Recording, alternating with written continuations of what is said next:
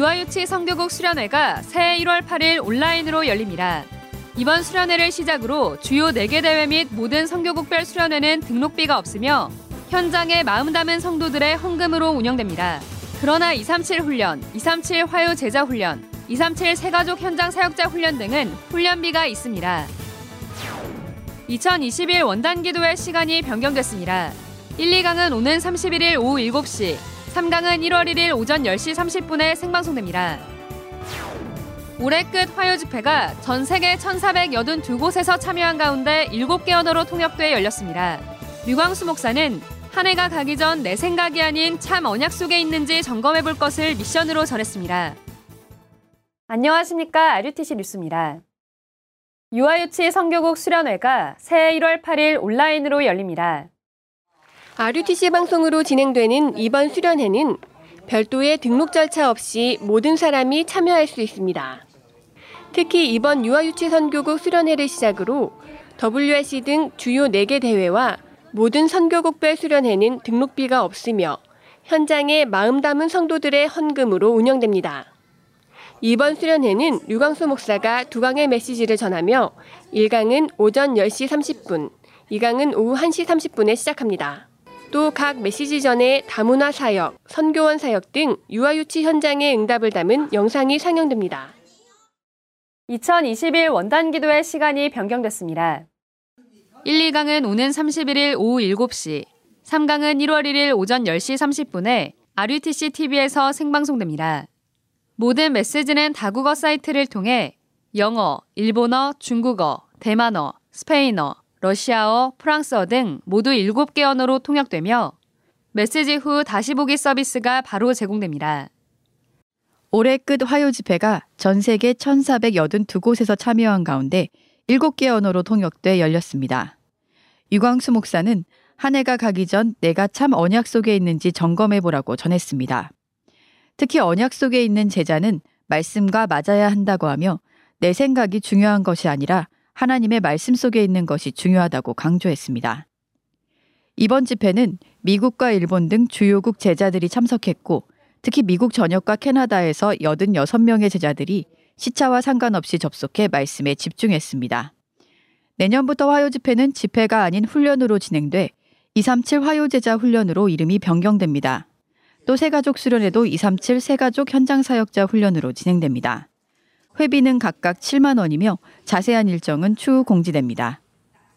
캐나다 Remnant 대회가 캐나다 시간으로 오는 27일, 한국 시간으로 28일부터 이틀간 온라인으로 열립니다. 캐나다 Remnant가 누릴 CVDIP 응답이란 주제로 열리는 이번 대회는 류광수 목사가 매일 한 강씩 두 강의 메시지를 전합니다.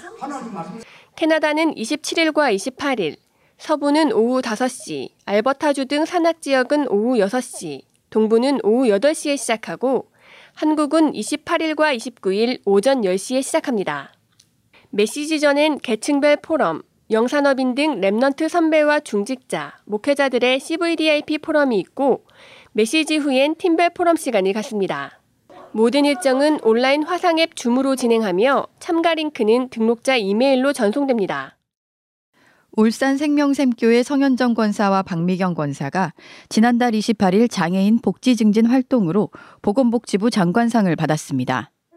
성 권사는 장애인 인권센터에서 지교회를 지속해오며 장애인들에게 복음을 증거하고 있고 불신자였던 박미경 권사도 성 권사를 통해 그리스도를 영접하고 동역자로 함께 사역하고 있습니다.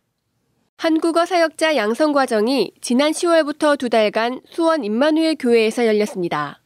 이번 수업엔 필리핀과 태국, 몽골 등 다민족 제자들과 국내 현장에서 한글을 가르치고 있는 사역자 29명이 참석해 문법과 쓰기, 읽기를 익히고 한국 문화를 이해하기 위한 예절 수업도 받았습니다.